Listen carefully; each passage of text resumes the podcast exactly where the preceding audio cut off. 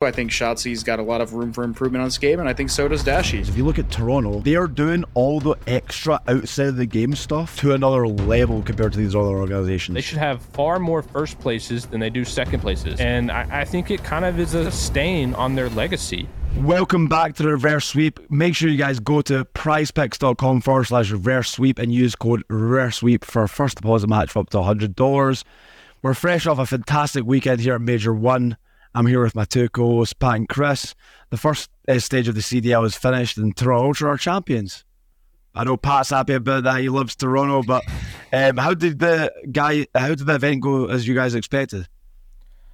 Uh, I thought it was a really good event overall. I, I don't know where New York went. Um, that that that one kind of blew my mind. Uh, I guess ROKKR took their place for this event, but overall, I thought we got some really good games. I, am glad we got more of these top four matchups, and I think now we can finally get a better idea of maybe uh the you know where these teams sit in a tier list, and maybe we'll do that in a future episode. But it was a good weekend. Yeah, I was uh, pleased with how the weekend went and had a lot of amazing matches. Um, it kind of sucks that the Sundays the Sunday was a little bit of a wash for the most part with most of the matches. However, um, the matches leading up to that point. There was a lot of upsets. Obviously, ROKKR made a run, LAG and Ravens made a tiny little run as well. So, seeing some of these teams that people kind of underrated or uh, didn't really see going far, uh, making some some decent runs and causing some upsets was pretty awesome to watch. Um, but yeah, it was, a, it was a great weekend, man. Yeah, I think for me, like the first event of the year is always one of those ones where you come in and you it sets the standard for the entirety of the season. And I think for me, like coming into this event, we were all kind of saying the same thing where you see the teams like Toronto, you see the teams like FaZe, they're all like a step above from uh, in my opinion from third to 12th. I think the third to 12th, they all those guys can trade wins against each other. FaZe and, and Ultra are just a step above those guys. So I think that uh, that kind of like solidified that for us this weekend. You know, all those predictions, all those kind of conversations we had going in, we had obviously all of our predictions, we had FaZe Ultra in the finals, and it showed. I mean, there was a massive golfing golfing class in terms of those those teams and the rest. So I think for us, it kind of confirmed everything.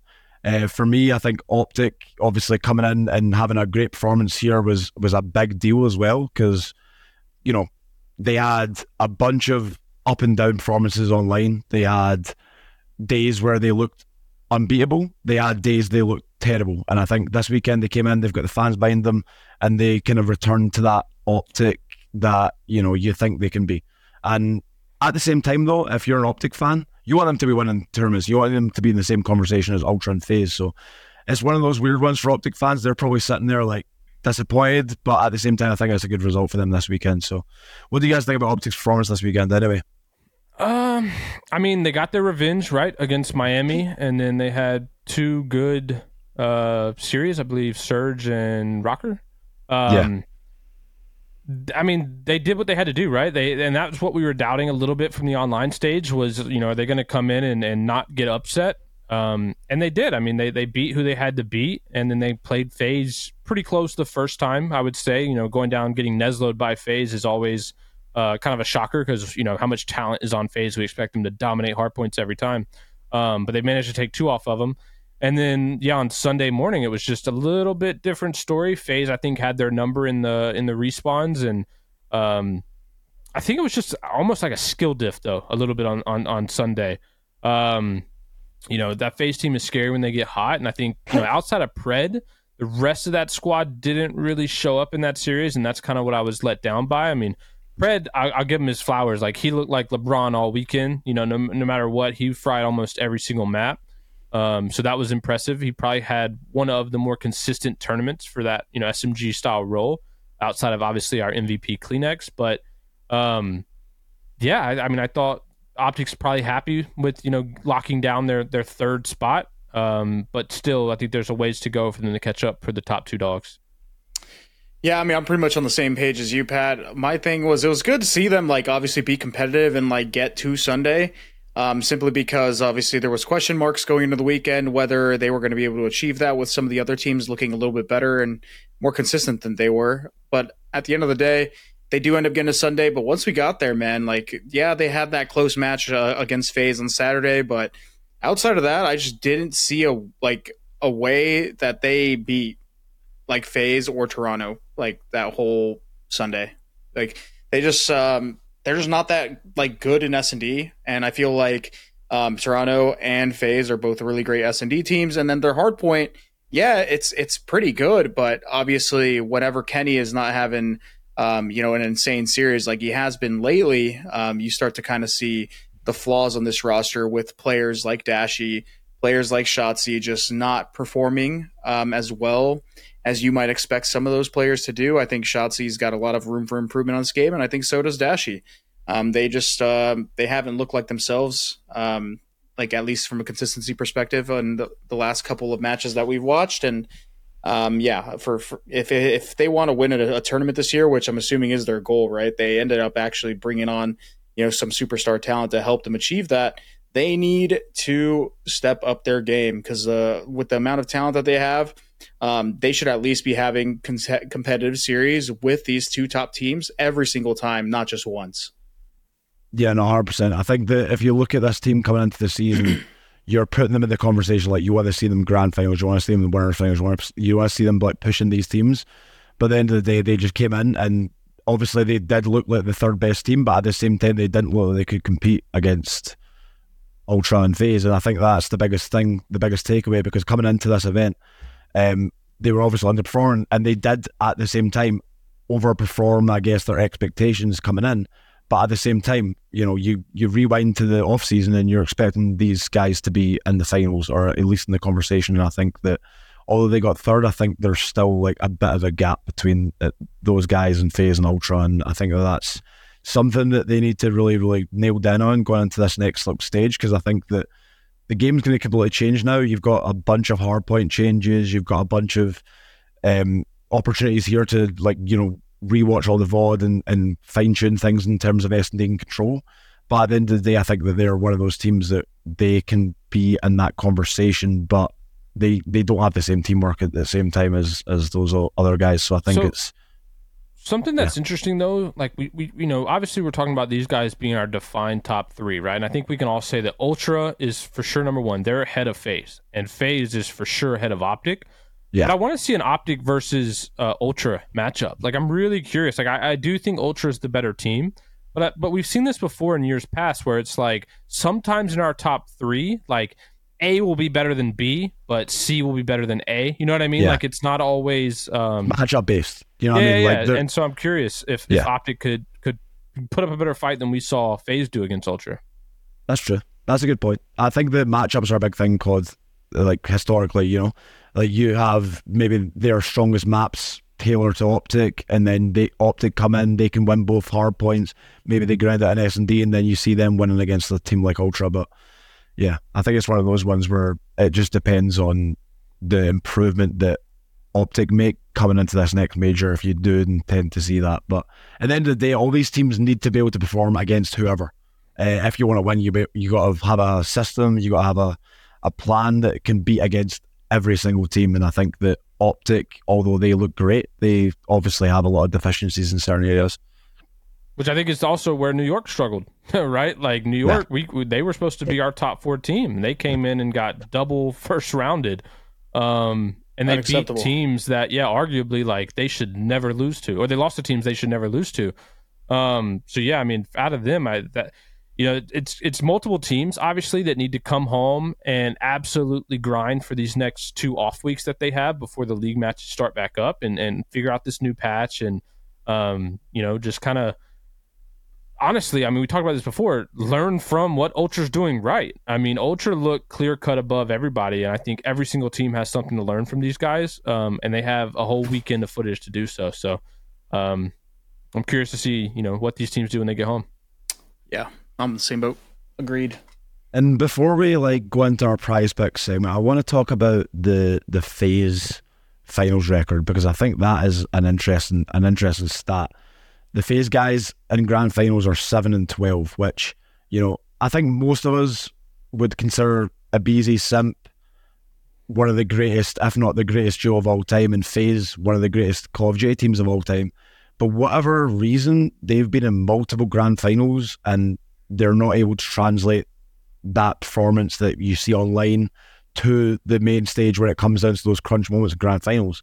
And, why do you think that is? Like, is there any particular reason, or do you think it's just one of those ones where maybe they've been favoured in certain finals and they've just came in and you know threw a few away, but they've choked a few at the same time, or is it is there another issue, or is it just completely just a fugazi stat? What do you guys think?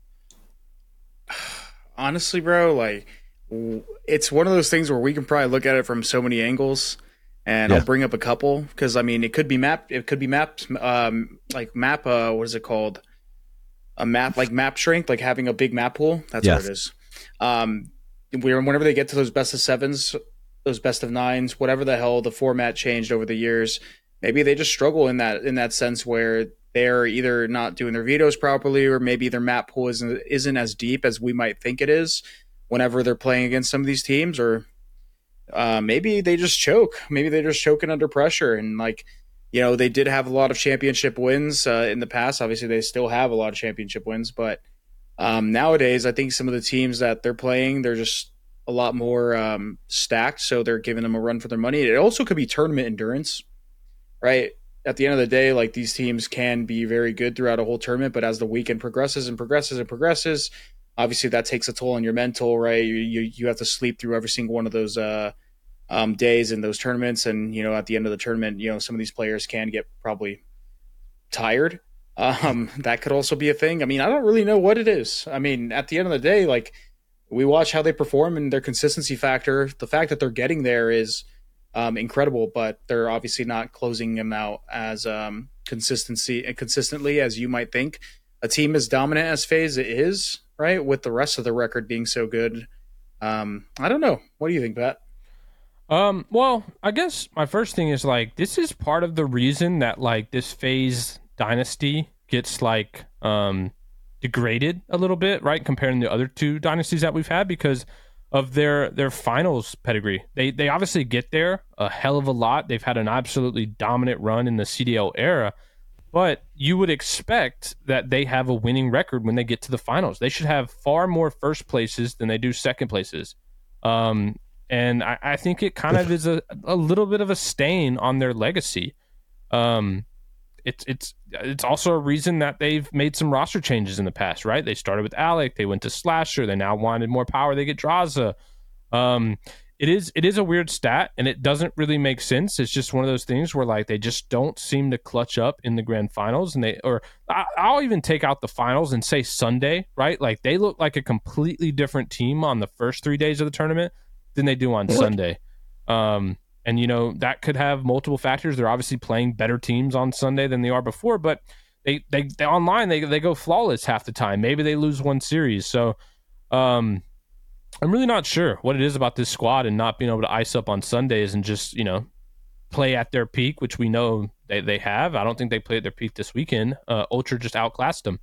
Um, so yeah, I don't, I don't know if it'll ever get solved. It, it, was one thing in Vanguard when they like lost every single finals they got to, right? Like it was like, what the hell is going on? Like how is this happening? But um, yeah, maybe they'll maybe they'll turn that around this year. It's going to be tough though with Ultra looking as good as they do. No, hundred percent. I think that both those teams are going to be battling it all season. I think it's going to be one of those ones where we maybe see you know FaZe winning an event. We maybe see Ultra like trading off events that those two together. But I think at the end of the day, you're going to probably see those teams like battle out towards the end of every single tournament. So I'm looking forward to seeing how the rest of the season goes. But at the same time, it's one of those ones where I hope to God that the rest of the the rest of the sort of pack, I guess, improves because right now is looking like ultra FaZe, and then the rest of the teams are just kind of shit. And I've spoke to like I'm here at Boston myself, and I've spoke to a lot of teams and I've spoken to a lot of players, and most of the guys are saying the exact same thing. They think the ultra FaZe they're in their own league, and then everyone else is kind of dog shit, and that just comes from even the players themselves on certain teams are saying that they think that everyone else is kind of you know, one in those situations where they're all beatable, everyone's beatable, and everyone's confident. But against FaZe Ultra, they're not as confident. But um, yeah, it's one of those ones where I think that throughout the season we're going to consistently see these teams continue to improve. But I'd like to see, you know, the, the other squads definitely put up more of a fight. So sadly, like like FaZe, um, we are not clutching up in our prize picks.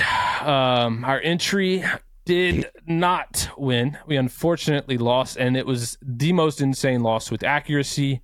Um, he obviously did not have less than 45 and a half kills. I don't know what to say. I don't even know if I can blame us. Um, all our other picks looked absolutely great. And then that New York ROKKR series from day one was an absolute shit show.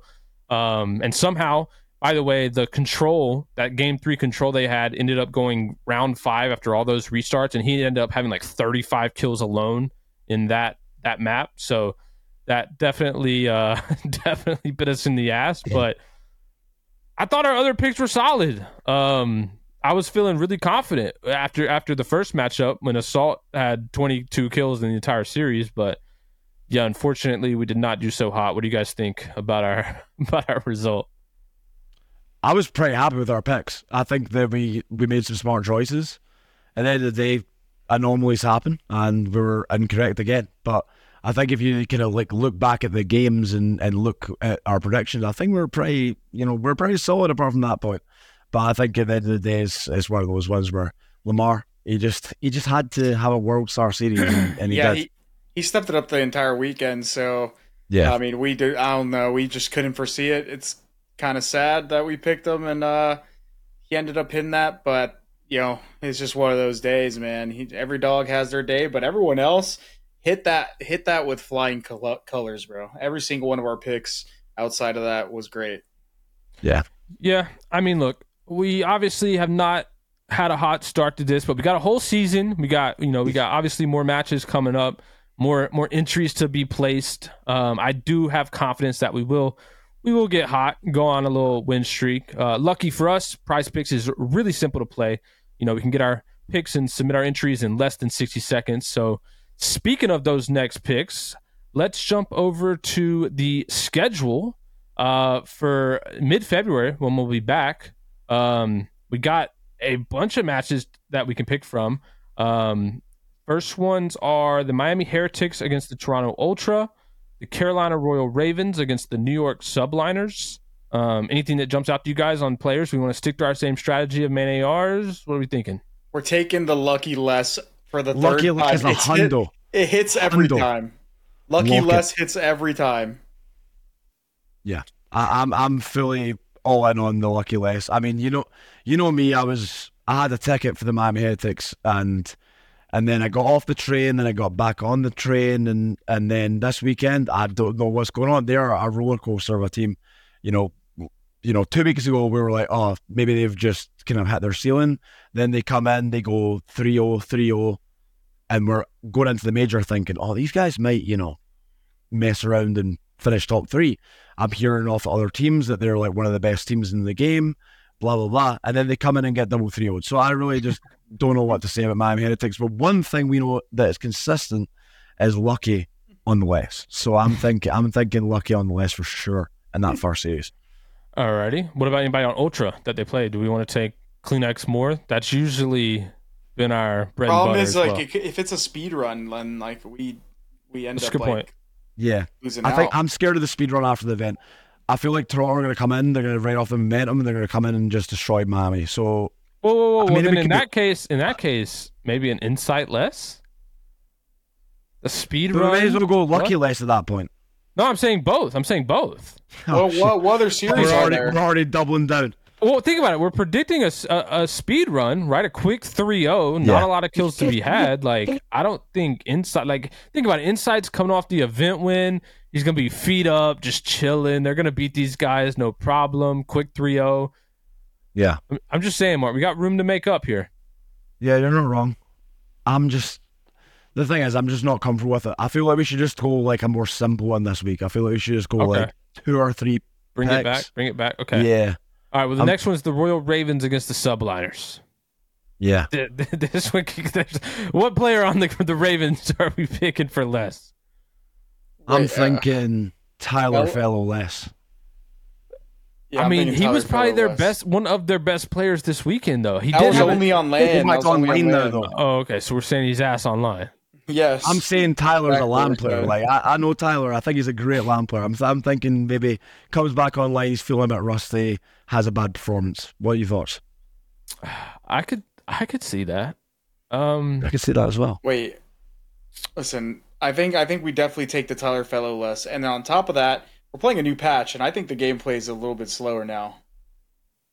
So I think It depends we, what maps they play as well. Like that's what I mean. Like right now, we really do not know what maps that some of these guys are going to be good on, or Yeah. maps they're going to want to play.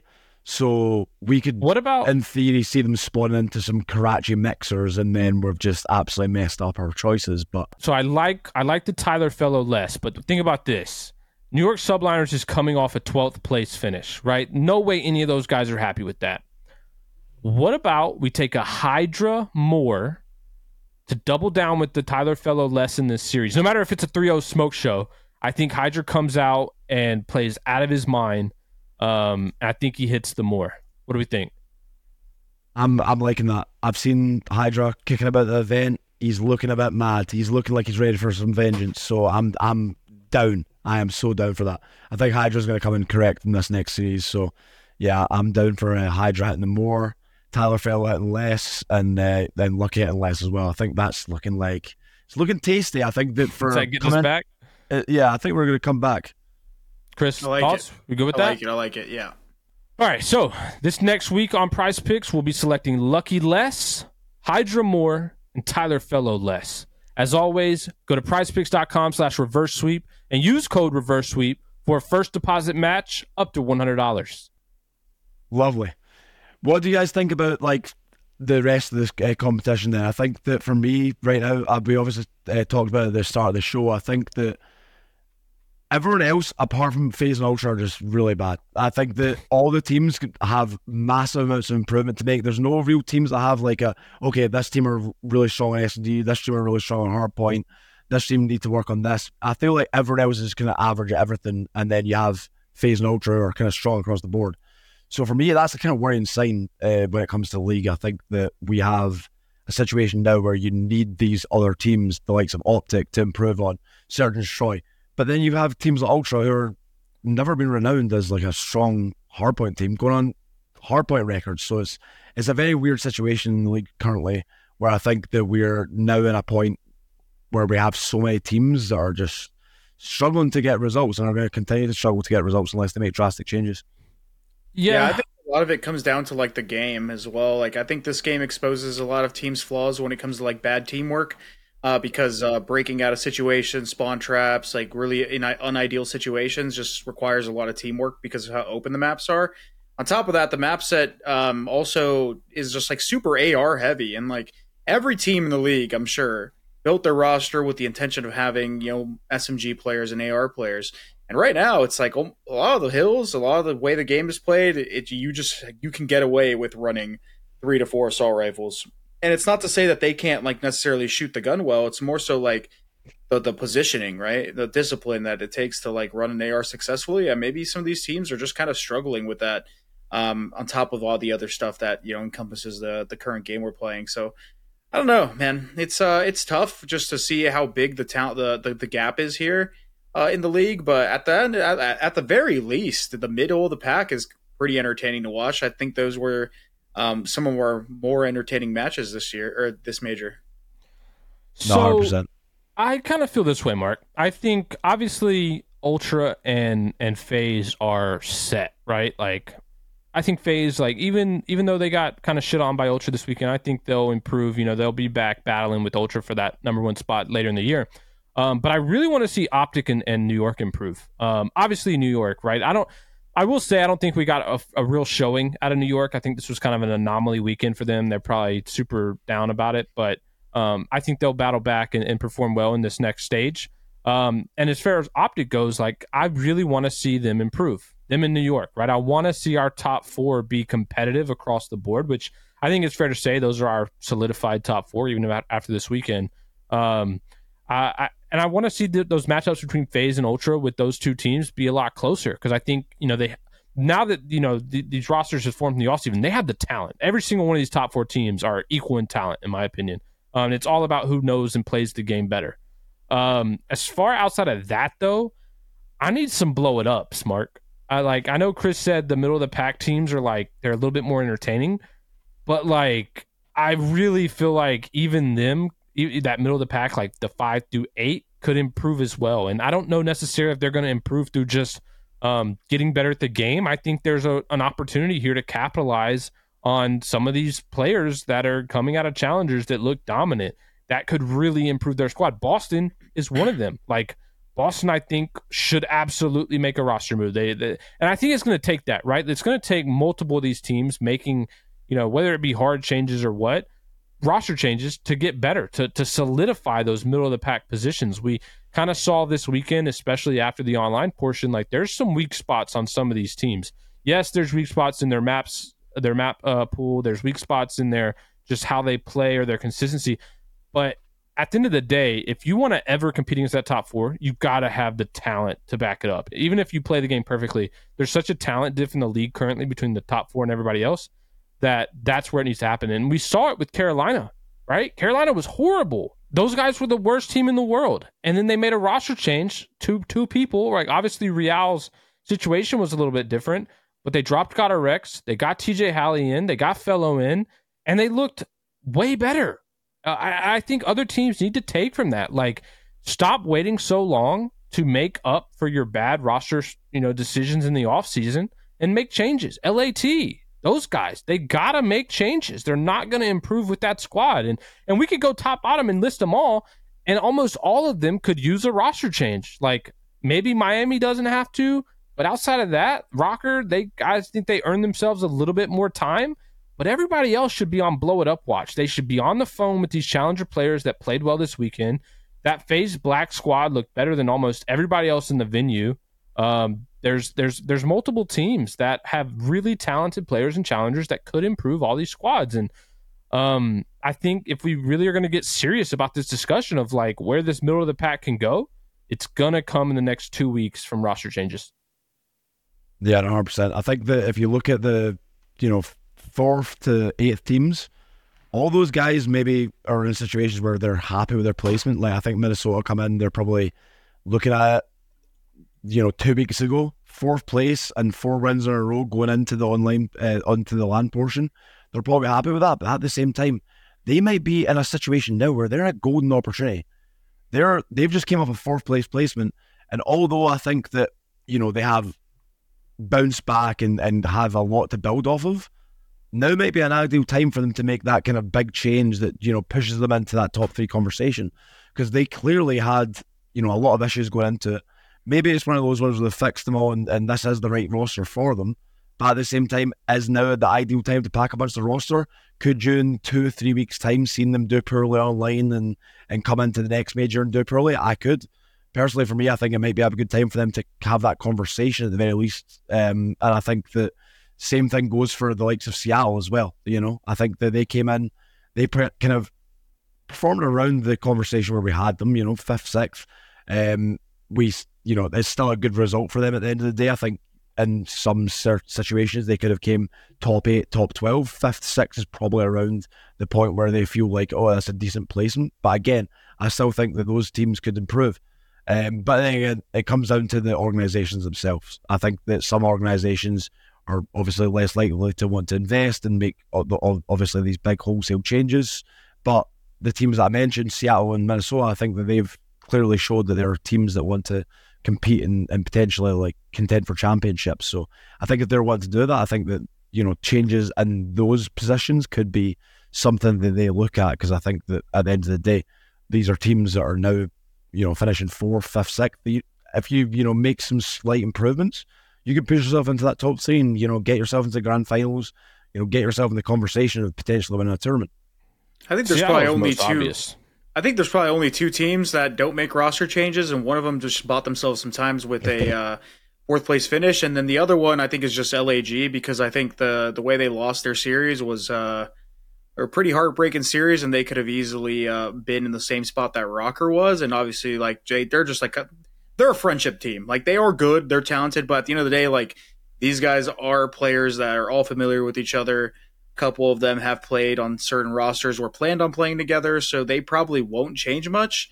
Um, or if at all. But I think every other team outside of like what ROKKR will probably make at least one change. But to your point though, Chris, Heretics are very similar to the LAG. They're Oh, like and a Heretics, squad. yeah. They're they, they're Spanish speaking, so they would have to pick someone up who speaks Spanish. Like I think they're a little bit more limited in their options. Well, they have a Um, substitute that they were going to end up playing, and I don't really know if they tried him out and maybe they just didn't like uh, the way he played and they swapped him out with Journey right away, or if there was some other Well, issues. Journey as didn't to play why. too hot this weekend, so Yeah, and Journey didn't play too hot. I mean, what if they just get another Spanish? I think the Spanish had a decent run in the Challengers stuff as well, right, Mark? I think that's possible. Yeah, Yeah, they got top six. Uh, this the, the other Spanish guys. I could see them bringing Eric Boomin. Um, those guys finished third. Yeah, they finished third in the, in the Challengers event, and Eric Boom has played really well. My team personally played against their squad, and Eric Boom like performed really well against us. So, you know, speaking from my own experience this weekend, I think that he could definitely be an improvement uh, from Journey.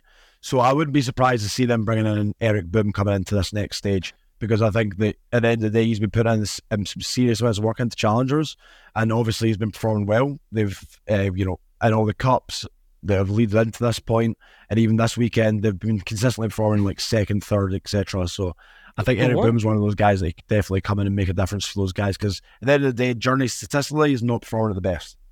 the most obvious change for me, and I'll be really mind blown if it doesn't happen, is this Seattle squad. Like Abuzah is probably their best, if not second best player, but he's an AR. He was supposed to be an AR for this squad. He was the best AR in challengers last year, like arguably.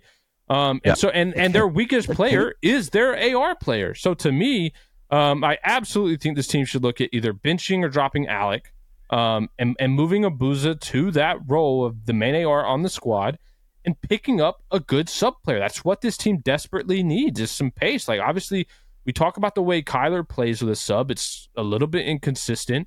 Like I feel like if they could get a good sub in challengers to to, to match with with Huke, like this squad could look infinitely better. Infinitely. Because I think that Abuzah kid is gross. And I think him being on his natural role and letting another sub come in and fill that slot, like that will, in my opinion, solidify their middle of the pack. Like obviously I don't expect to see Illey play as good as he did consistently this weekend.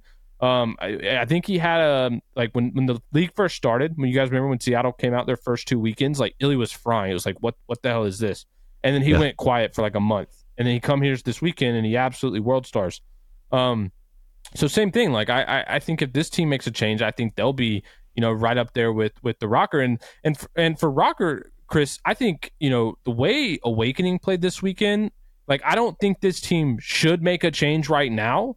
But if someone's on the hot seat on that team, I think it is absolutely Owakening because yeah. to me, he was so inconsistent across the board. Like he would start some series with like dub over dub neg and S and D or and hardpoint, and then get like two and ten in S and D, and then bring his KD back in the control. But he was getting world starred in, in the most two important modes. So, um, yeah, for me, I think they should be on like that watch, right? Like of getting someone else to replace them because I think that's another factor of like, dude, with the as competitive as the league is with these top four teams and everybody else, like you need to make every improvement you can on the talent side of things and the consistency side of things if you want a chance to compete. Yeah, I'm also thinking about teams like if on the lower end, like we got Vegas. I think Vegas just needs to get rid of Purj. He had a, a terrible series this weekend and then a good series, but at the end of the day, I just think the way he's played, even in the online matches, He's the he's worst pretty- online for He's, sure. He was absolutely the worst online. And I think uh, these team, this team has some potential. I think Standy's fine. I think Nero is really good, and I think Attach even has been playing really good um, for this team and keeping them competitive in a lot of series. Where even though even though the map counts sometimes might not look pretty, um, I feel like they are put in, in positions to win these series and sometimes even win a couple maps against some good teams, and they just don't end up closing out. And and then that's with people like having insane outlier statistics. So um, Purj probably on the way out um, soon if I were if I were a betting man, and then. What other teams do we got here? The Thieves, the most this. obvious. Oh wait, the thieves, blow it thieves up. in Boston, thieves in Boston, thieves need to blow it up. They need a two-person change. They're At te- they're, least. com- they're completely terrible at one mode, and then they're lackluster in all the other ones. I think Dan Ghosty had like a 1.4 over like two or three maps, and uh, they were getting shit on the whole time. Uh, Cammy has still yet to play good um, or consistent. I think the first two candidates to go, if they're making two roster po- uh, two man roster change, is going to be Afro and it's going to be Cammy. I just think that they're too inconsistent and they're just not meshing well with the team. And I think Dan Ghosty played fine on land, and I think you know he had the he had the highest KD of the whole tournament. he only played one series, but he, yeah. had, he did he did finish with the highest KD. Yeah, and I think JoeDeceives, obviously being in the young end, unless there's internals there, he still's got a lot of potential.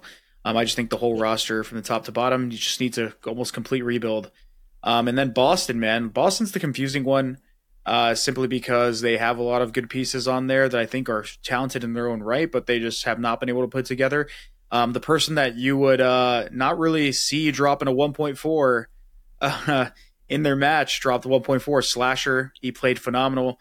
Um, they ended up losing the series. Priestahh, I think, has played pretty decently online, and I don't think he's anywhere near the problem. I think their biggest issues here is with their sub duo, and with um, I think Snoopy kind of being the face of that team in terms of like their like long term project and how much faith they put into him coming into the season. I think the clear outlier here is gonna be Cap. I think Cap has uh he's been kind of inconsistent. I don't think this game fits his play style sometimes. I think uh like we we've talked about it uh, having patience and, and, and the like is uh, super important. And Cap is kind of a rogue player, so um, Slasher is probably not too happy about that. If I well, were if I were betting, we did see uh, obviously FaZe Black uh, won the challengers thing. Um, and I, they all played well throughout the whole tournament, but Crimp had like a 1.4 in the final. Um, mm-hmm. and Crimp's been in the league before, right? Like, um, what team do you think he ends up before? on? Yeah, he's been on Boston before. What team do you think he ends up on? I think he's a, for me, he's like the lock pick, like number one draft pick, so to speak. yeah, picked up. Yeah, I the could thing- see him landing on Boston. Sorry to cut you off. I could see him also landing on um, Seattle, um, just because I think that they need to move Abuzah to an assault rifle. But uh, go ahead and say what you're going to say, Mark. No, I was just going to say, I think the biggest issues with these two teams are their compositions. So, like, if you're bringing in, say, like, use Kremp as an example, right? If you're bringing him in, you're switching him with a like for like player, it's the, it's the overall composition. If you look at Toronto, for example, right?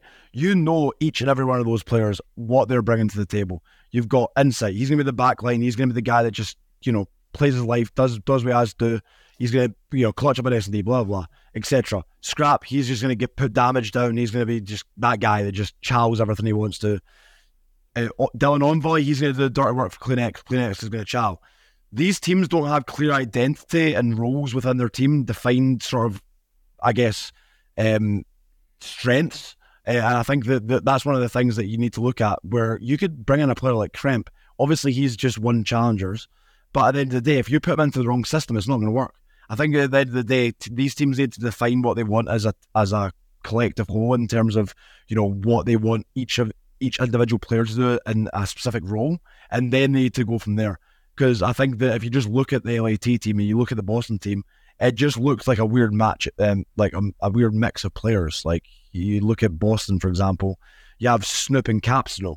I feel like you need one of those guys to be like that Dylan Envoy type player where you know what you're going to get from him in terms of consistent plays. You know he's going to make the right plays at the right moments they don't have that. Those those are two guys that are very like X factor type players, and you have them both in the same role. So as you don't really have that level of consistency there. So for me, I think it's more so about them defining what they want to build collectively going forward, rather than just like being like, okay, let's just bring this guy in and hope for the best. Because I think you've seen that throughout the history of the CDL, where teams just make like for like changes and nothing changes in terms of results. The best player in Challenger gets brought in, and regardless of that being the case they still do shit. So like I think for me, uh, the biggest thing would be just getting the composition on point and making sure that everyone's in their right specific roles and knowing what they want to do first and foremost. But I definitely do think that teams could make changes to improve them. Don't get me wrong.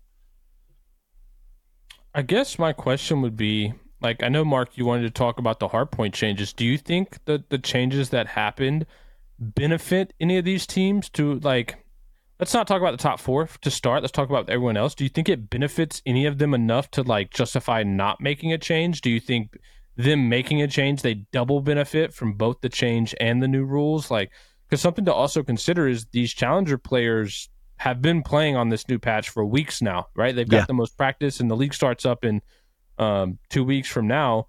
So I guess that's kind of my question to both of you: is like, do these new hardpoint spawns and hills change anything for any of these squads? I think that it's one of those ones where, you know, the likes of 100 Thieves who have not been able to, you know, grind out a hardpoint one, I definitely think they're sitting there like, this is great. This is great that the Hard Boys can play changing because they've just been getting absolutely destroyed in every single series.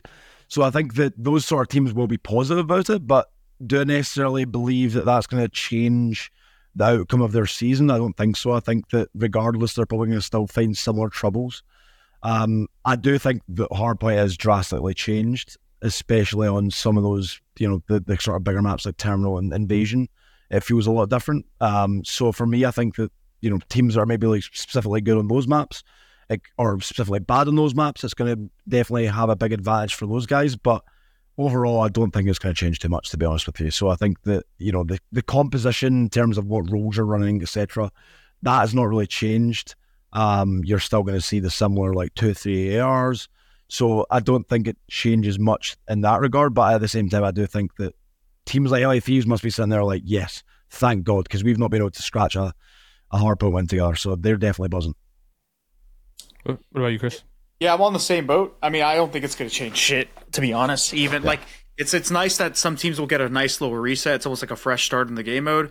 But at the end of the day, like the the fundamental issues with all these teams and their pacing and the way they even just like think about the game, like it's it's not going to change much. The spawns, um, arguably got worse. I don't think there's a I, I don't think there's a world where like it necessarily makes anyone better. I think it just kind of maybe stalls out the inevitable for some of these teams. So, um, yeah, either way, I'm not a fan of the new changes. Um, at least I'm not a fan of a couple of them. Yeah, for me, I think if you look at these top teams, they just do the simple things right. You know, you if you watch S and D, they get into numbers of advantages, they group together, they trade out kills. On hardpoint, when they're breaking hills, they group together, they make sure they're going together. And and as as easy as to say as like an analyst or someone that's watching, that is generally what it comes to down to a lot of the times in these Call of Duty matches. It's whoever has the best teamwork, whoever has these things. Because all everyone in the league, especially now, everyone's got analysts, coaches, everyone knows what right play to make in most situations or like how they want to play certain hills. But when it comes down to it and you're in the game, it's how you communicate as a team, how you work as a team, and all these sort of factors that come into play. And I think that these are the biggest things that you see the the differential between teams like Toronto and then the, the rest because you know their their teamwork is night and day compared to these guys.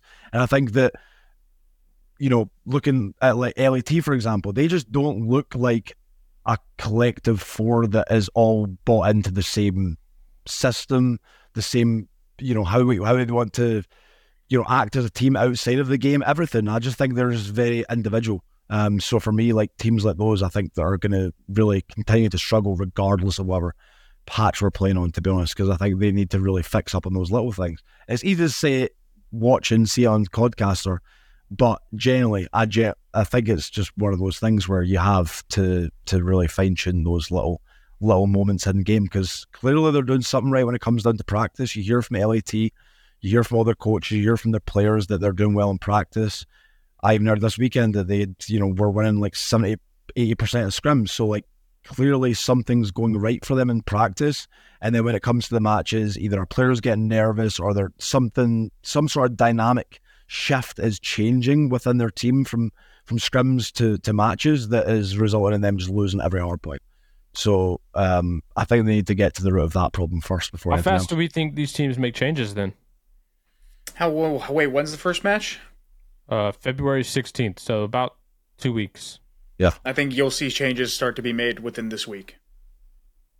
Yeah, me too. I think I think there's gonna be a bunch of teams that come in this week and like after they've seen the likes of Carolina, although ultimately they didn't end up getting a great result.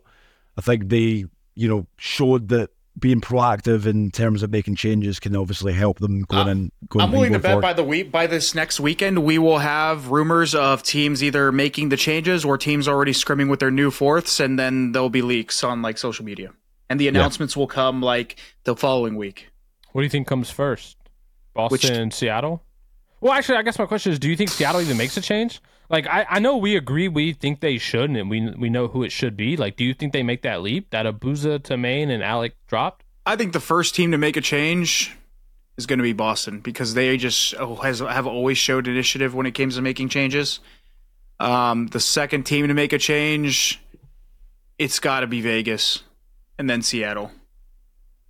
The thing is, though, I don't think Vegas are the most likely to make a change, just because what we know from like a they don't have the business either. perspective. That I don't think they're going to invest in terms of you know bringing in that other guy. And they and like you like you just said, Pat, I think they just definitely need that like leader type figure. So I, I think that Dude, if you if... look at Boston and you look at Seattle, I think they're definitely the two most likely to make changes. Who should make the change first? I think you could probably make the argument in Vegas. But will they make the change first? I think that it's more likely that the other teams are more proactive. But here's my thing: like, if you're a challenger player, right, and you're like, let's say your stock is high, and it's very likely you get picked up, and Boston call, Seattle call, and Vegas call, I'm taking that Vegas call last. You know what I mean? Like, yeah, yeah. So that and, and, that goes for a lot of these teams. I'm taking the Thieves call last. I'm, you know, all these teams that have played bad, and this is why it's important to make these changes fast, right? Because if you wait, and, and this is what I was talking about before this event, we, we kind of knew Thieves sucked, right? We kind of all agreed. They waited now until after the event. Vegas waited until after the event but now there's teams that are just better than them that are going to want to make changes and they're going to pick the best players first. And we know that players are going to go to where they have the best chance to succeed. And it, like I said, if Boston's calling me and I'm the number one challenger player, I'm not caring about what the Thieves are saying or what Vegas is saying right now because I'm trying to get on that Boston squad. And I think this is going to be, it's like a trickle down effect. Like Boston's going to get the number one pick, Seattle may get the number two. And then it's like Thieves and, and uh, Vegas or whoever else is making changes are then going to be left with the, worst option of all these roster moves. And that's why I think teams like Minnesota right now, regardless of them, you know, overperforming or whatever that may be, I think Minnesota right now, it could be crazy. I know they've just came top four. I know they've exceeded whatever expectations we had of them. But at the same time, I think now is the ideal time to put yourself in the position to propel yourselves above the I likes agree. of Optic and put yourselves in that conversation of potentially getting to grand finals. So I think that Minnesota should be having those conversations Will they? I don't know. I feel like they're probably going to just keep the same squad for next next event because at the end of the day, I think that as an organization, they are one of those teams that, although they have been proactive in the past of making changes, I think after a good result, they're probably not going to go ahead and like shake things up too much. But you don't know. You never know. I think that you know Looney and, and those guys over there are definitely very smart when it comes down to Call of Duty and how you know how they can succeed as a, as a team. So I think they'll definitely make the best choices for them as a squad. But I think that at the same time, now might be one of those situations where them getting top four might actually screw them long term because I think that if they make the choice to not make a change now, it may end up come back to bite them in the ass, you know, going it forward. Was, it was the same thing with that Surge team uh, in years past, right? Like that surge team would randomly get like a top four, but it's yeah. like we knew what that team had. It had two good players and two bad players, and yeah. they didn't make a change. They stuck it out, and yeah, then that whole roster blew up, and no, you know, they lost everybody. Um, but if they would have made a change, they would have been a little bit more proactive when they had Sib and Pred on their squad. They could have made changes to make their, you know, propel themselves um, up into that top four and even compete. And they did it. And I think you know it, it's it's it's obviously a tough call to make, right? You just got top four, but I feel like you need to be a little bit more future thinking and and prepare for the fact that if you wait, there may be no one else to pick up when you want to make a change. So, um, yeah, I agree. I think it, it should be on everybody's radar. Yeah, I mean, I think that the more than likely thing that's going to happen now going into this like kind of little period that we have now is you're going to see teams like LAT make a change because you know they're always been an organization that want to succeed. They want to win championships, and I think that they've built a good kind of core four there where they have a bunch of talent, that, but they've just got the wrong ma- the wrong mix of players. LAT do not drop Cammy and Afro immediately, and I'm not saying that because I, I have something against Europeans. I just think Dan Ghosty is good, and I think JoeDeceives still has a lot of potential, and I think Afro and Cammy are just simply the outliers on this roster. If they don't get dropped, I will be mind blown. Yeah, both of them, right? Not just one. Both of them. If it's one, I mean, thanks for trying, but like,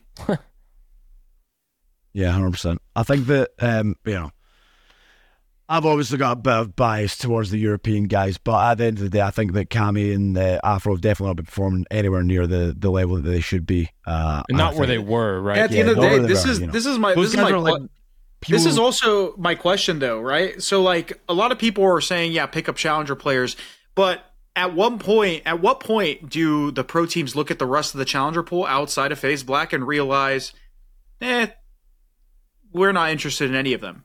And players like, for example, Arcitys, if he were to get dropped, um, Cammy, if he were to get dropped, Afro, if they were to get dropped, Capsule, if they were to get dropped, end up on another league team.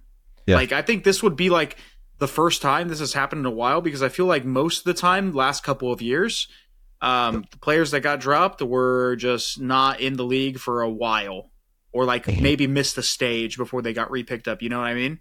But it's so, tough, right? Because know. getting dropped like is a nuclear bomb to your stock. you know, no matter what. And because basically, think about it, Chris. Like, I, I, I get where you're getting at. Like, once the top challenger talent is gone, you kind of have to make a choice. But dude, if like you're getting dropped, you're basically the entire league is telling them like this was the worst player on our team. Like there, you know, there yeah. may be even more reasons outside of why it's getting dropped, and um, it's tough because the players in the leagues who do get dropped become kind of known quantities because you go off what you've seen, whereas the challenger players, you know, appear to have a bit more upside because they could come in and fry, and you know, you won't you won't know. I mean, we've seen that before, yeah.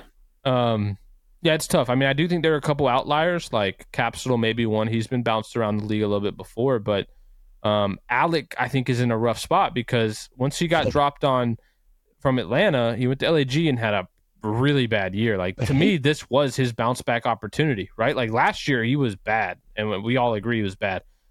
This year was his chance to turn it around, and, and I don't think he has. So it's like, would another league team take a chance on him after Oh, I mean, there's obviously exceptions. Bad. Some of those players are probably not going to make it back if they do, but I was just mainly just naming uh, certain pros because at the end of the day, when you're making these changes, like for example, I'll give you like a good one because this was obvious. This is an obvious one. When looking at a player like Afro, if he were to get let go um, from LA Thieves because it's just not working out, another pro team could be like, okay, do we want to pick up a challenger player, or is Afro better than that challenger player? You see what I'm saying? So yeah, it, it's it's uh it's different for every player, right? It's not going to be the same. But yeah, I know I know exactly what you mean. There's definitely a a couple players where I feel like if they get dropped, they won't be back in the league for a very long time, if at all. So unfortunate, but I mean it's just the way it is, man. It's happened to it's probably happened to all of us at one point. So it is what it is. Yeah, and before we move on, I just want to say, like, I think as well it's hard as well because I think that you can't just consistently just rebuild teams over and over again and expect success. Look at the likes of LAG, right? They're they've built a new roster pretty much every year. If you compare it to Toronto, their roster is essentially a sort of continued team from the original ten man roster that they had. You know, yeah. there's there's been small changes like one player in, one player out every single couple months or like, you know, every single season. But it's pretty much been the same roster that's just made small changes. But it's different though because Toronto always showed life. Like even with their original team, like they were okay. And then yeah. they made another change and they got better. Then they made another change. They won an event in Modern Warfare 2019. And then obviously Cold War, right? You guys had that year where you guys were really good. And then that's kind of where like now it's like you were you were already at a point where you guys were super good.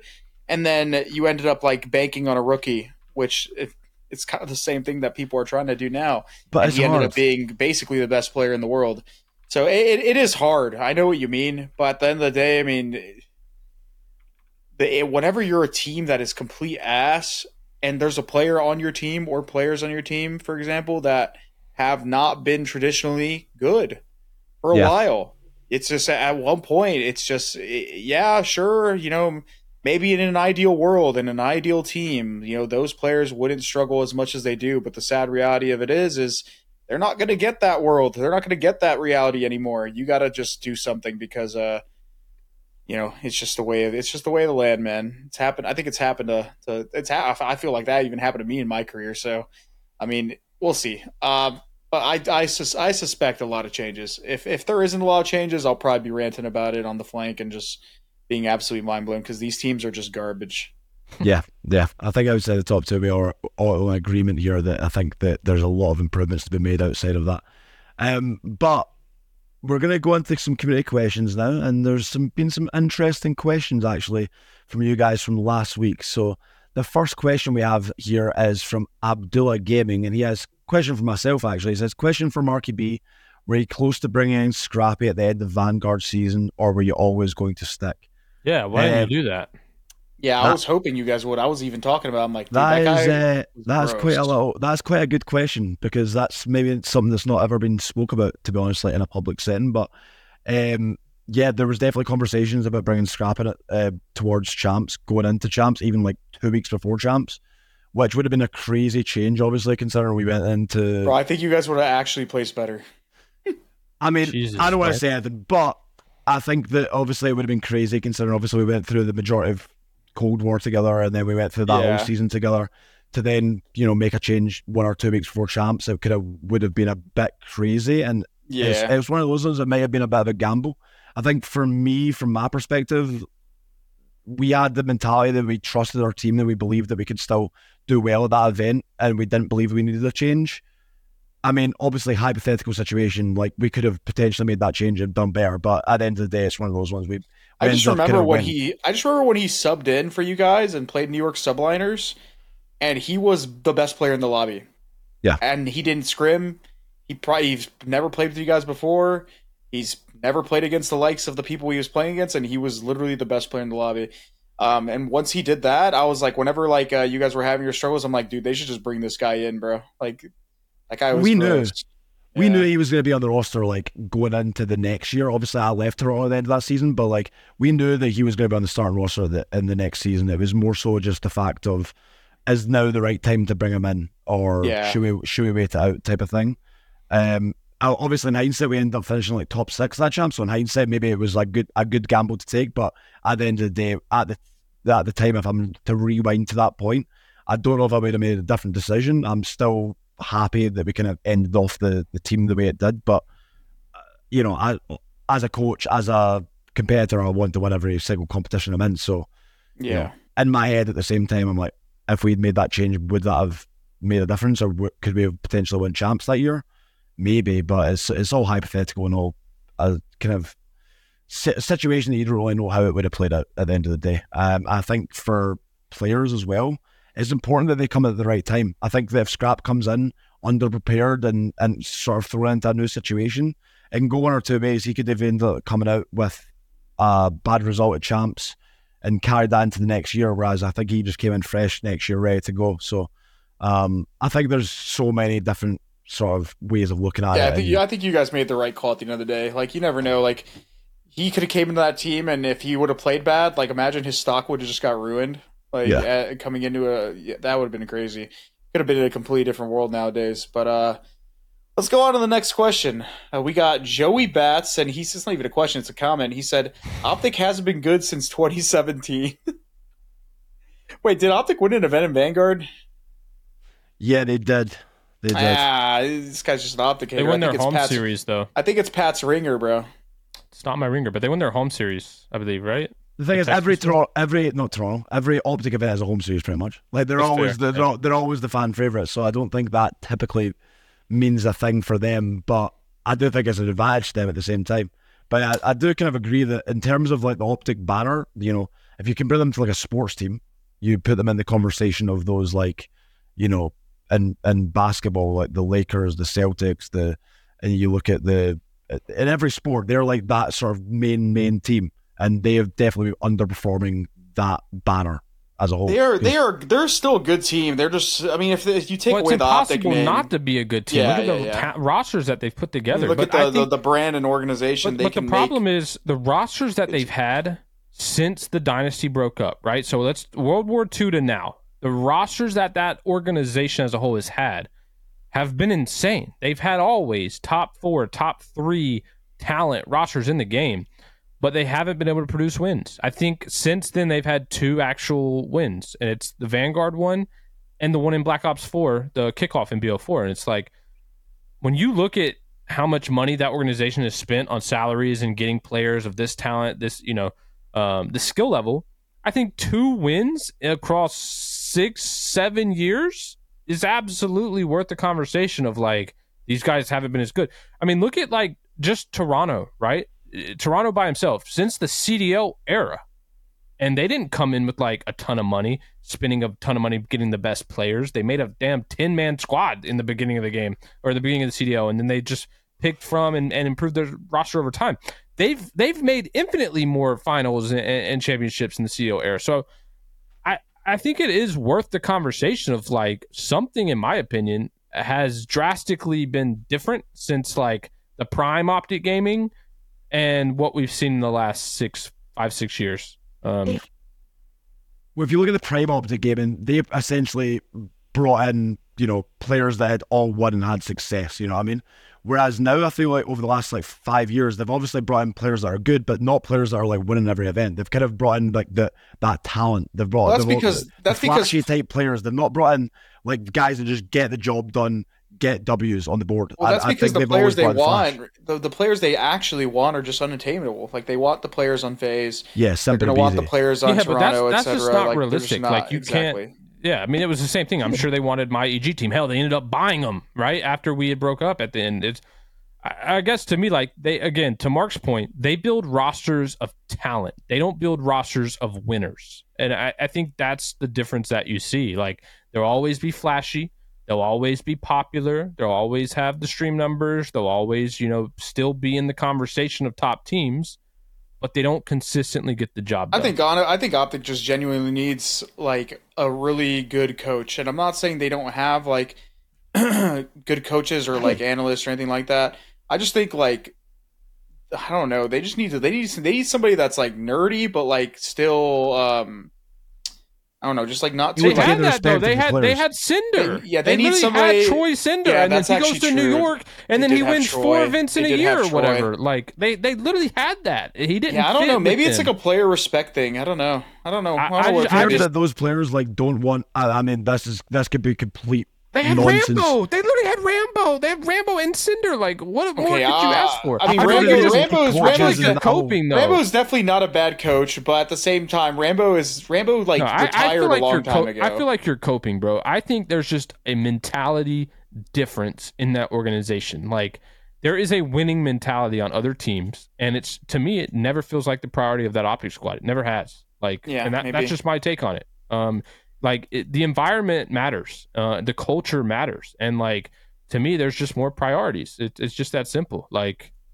they're, they're not the even even the mentality of the players. Like I like the Pred pickup, and I like you know the the Kenny pickup. Like I think those match that. But like even before that, like look at Dashy's Ross. Dashy has had the best shot in Call of Duty for since basically he came into the scene. Like, but again, I don't think he's been around like that winning thing. I think you know players didn't like being on teams with Crimsix, right? Like because Crimsix bitched and all he cared about was winning, and like if he wasn't winning, nothing was okay. Like I just feel like that mentality has shifted out, um, and it's not in that organization. That's my opinion. Could be. No, I think I think that's a, a not a bad take. I think if you look at, although other teams may watch it and think, "What are they doing? This is pure for gays." If you look at Toronto, and I know I feel like I bang on about Toronto a lot, but like they are doing all the extra outside of the game stuff to another level compared to these other organizations. You have like you see little videos of them doing like tennis ball drills where they're throwing tennis balls at each other, building their hand-eye coordination before games. I know this this might not even be factors when it comes down to it, but if you see that team how they operate at events behind the scenes, you know we we see them like fans. Most of you guys, you guys are going to see them walk out on stage and how they play and perform. But if you see them behind the scenes and you see how they operate as a team and as an organization compared to other rosters in comparison to other organizations, it's night and day. They're like an actual sports team. You see them, they're together. They're they're doing shit together all the time. And they're just doing all these extra things that a lot of other teams and organizations don't prioritize. So I think this is one of those things. They're just night and day. And I think that that's one thing that the Optic, although they have a great organization, great fan base, they they have great staff there. I think they've not been able to build that great background staff that's been able to propel them into that other level and and be a big like skill gap in a way because I think that that is actually a gap for Toronto um, that that's allowed them to succeed throughout their years at the CDL is that they've had that better organization behind them in terms of not money but in terms of they know what they're doing and I, think, that's the biggest thing me. like that too, to to some extent. Like Yeah. in terms of preparation, like they obviously have Crowder there. I know he kind of shares that mentality of you're mentioning, but but yeah, I mean, I think it's it's again, it's an it's an environment and a culture just difference um, that I don't think people realize. Yeah, and uh, bef- you know, before we end off the show, I just want to say, make sure you guys like put your comments below. Make sure you guys ask, ask any questions we have for future episodes. Um, uh, hopefully you guys have enjoyed tonight's episode. Hopefully you guys enjoyed Major One. I think that this stage in this season as a whole is going to be absolute chaos. I think we're going to cons- consistently see crazy results going into the rest of the season. So make sure you guys continue to tune in. Make sure you guys subscribe. Make sure you guys drop your comments and your questions below. And uh, yeah, I'll make sure you guys go to prizepicks.com forward slash reverse sweep and use code reverse sweep for our first deposit match of up to $100. And I hope you guys enjoy the rest of your week. Later.